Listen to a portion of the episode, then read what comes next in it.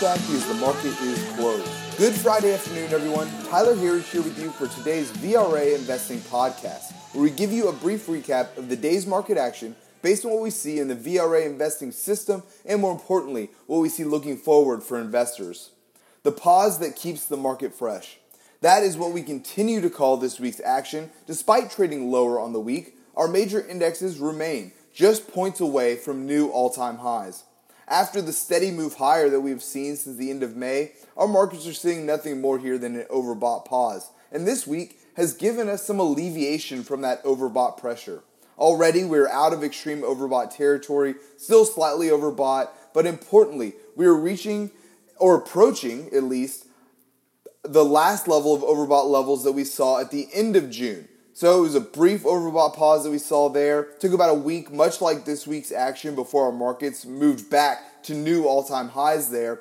In bull markets like this, bull market melt ups that is, like we're in right now, these pauses are brief. They are short and sweet. And we continue to see that being the case for our markets right now. We're not going to get back to those oversold readings that we see in important market reversals like that. We're going to keep heading higher from here.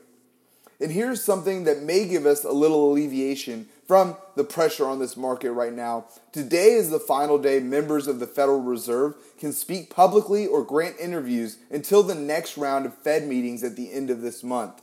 And the Fed has essentially all but stated that there will be a rate cut at the end of this month. It'll be nice for our markets to get a brief break from the bombardment of news coming from the Federal Reserve, not just from the chair, but from members all over. Really, nothing that we've ever seen like it before from the Fed. More conversations happening now than ever. Very interesting to watch play out for sure.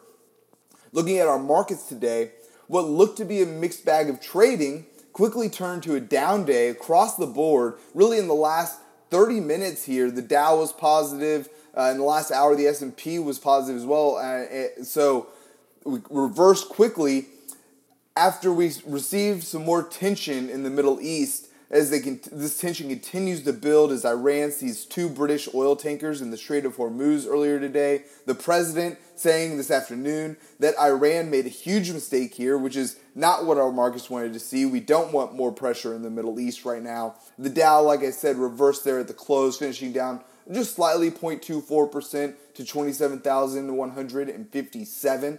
Next up was the Russell 2000, which finished down a half a percent to 1547.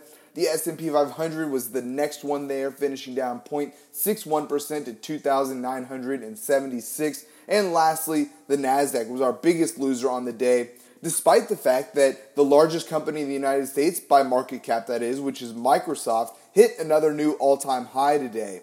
It was dragged down by some tech names, namely Netflix continuing its move lower as investors still assess the damage of their recent subscriber miss. Their earnings were positive, subscribers were negative, and that is probably the most important metric when it comes to assessing the value of some of these tech names like Netflix, more so even than earnings to tech companies like Facebook, Twitter, Netflix, and others.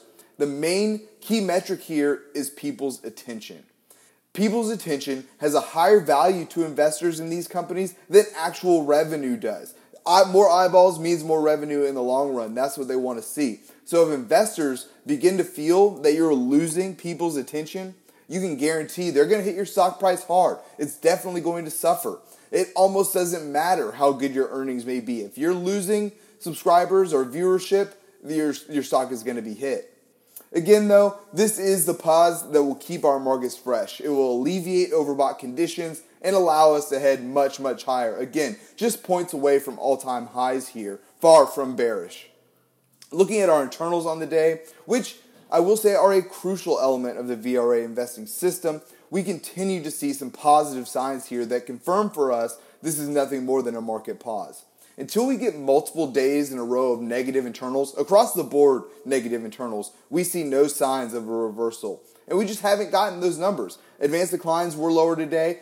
Uh, up down volume was negative on the day, but new highs and lows continue to come in strong, finishing with 529 new highs to just 234 new lows. So if we were going to get a reversal, we would have no negatives right now. And again, it would have to be multiple days in a row of seeing those. Advanced declines did come in negative just slightly with 4,021 advances to 4,785 declines, and up down volume came in negative as well.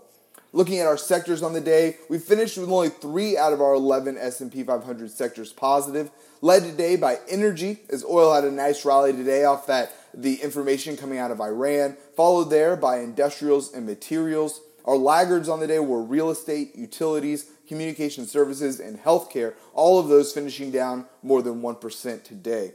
Finally, let's take a look at commodities. Gold was down by a small amount, 0.2% to 1425 an ounce. Silver up slightly on the day. It's had a nice move lately, up to 1622 an ounce. Copper was the winner for our precious metals, up 1.25% a pound. And lastly, here, oil, the biggest mover on the day. As I said earlier, tensions continue to build in Iran after the, the, these two British oil tankers were seized in the Strait of Hormuz. More, more and more stories coming out of there daily right now. Oil was up 1.5% on this news to 56.13 a barrel. Folks, that's all that we have time for today on this Friday. And if you follow Kip on Twitter, make sure you wish him a happy birthday. It is his birthday today. Very special day for us here at the VRA. Make sure you give him a shout out. Happy birthday out there, Kip. Hope you have a great one. Uh, be sure to subscribe to receive our VRA podcast in your inbox. You can sign up at VRAinsider.com to receive our podcast every day at the market close. Thanks again for tuning in. As always, we'll see you back here Monday for the close. Have a great weekend.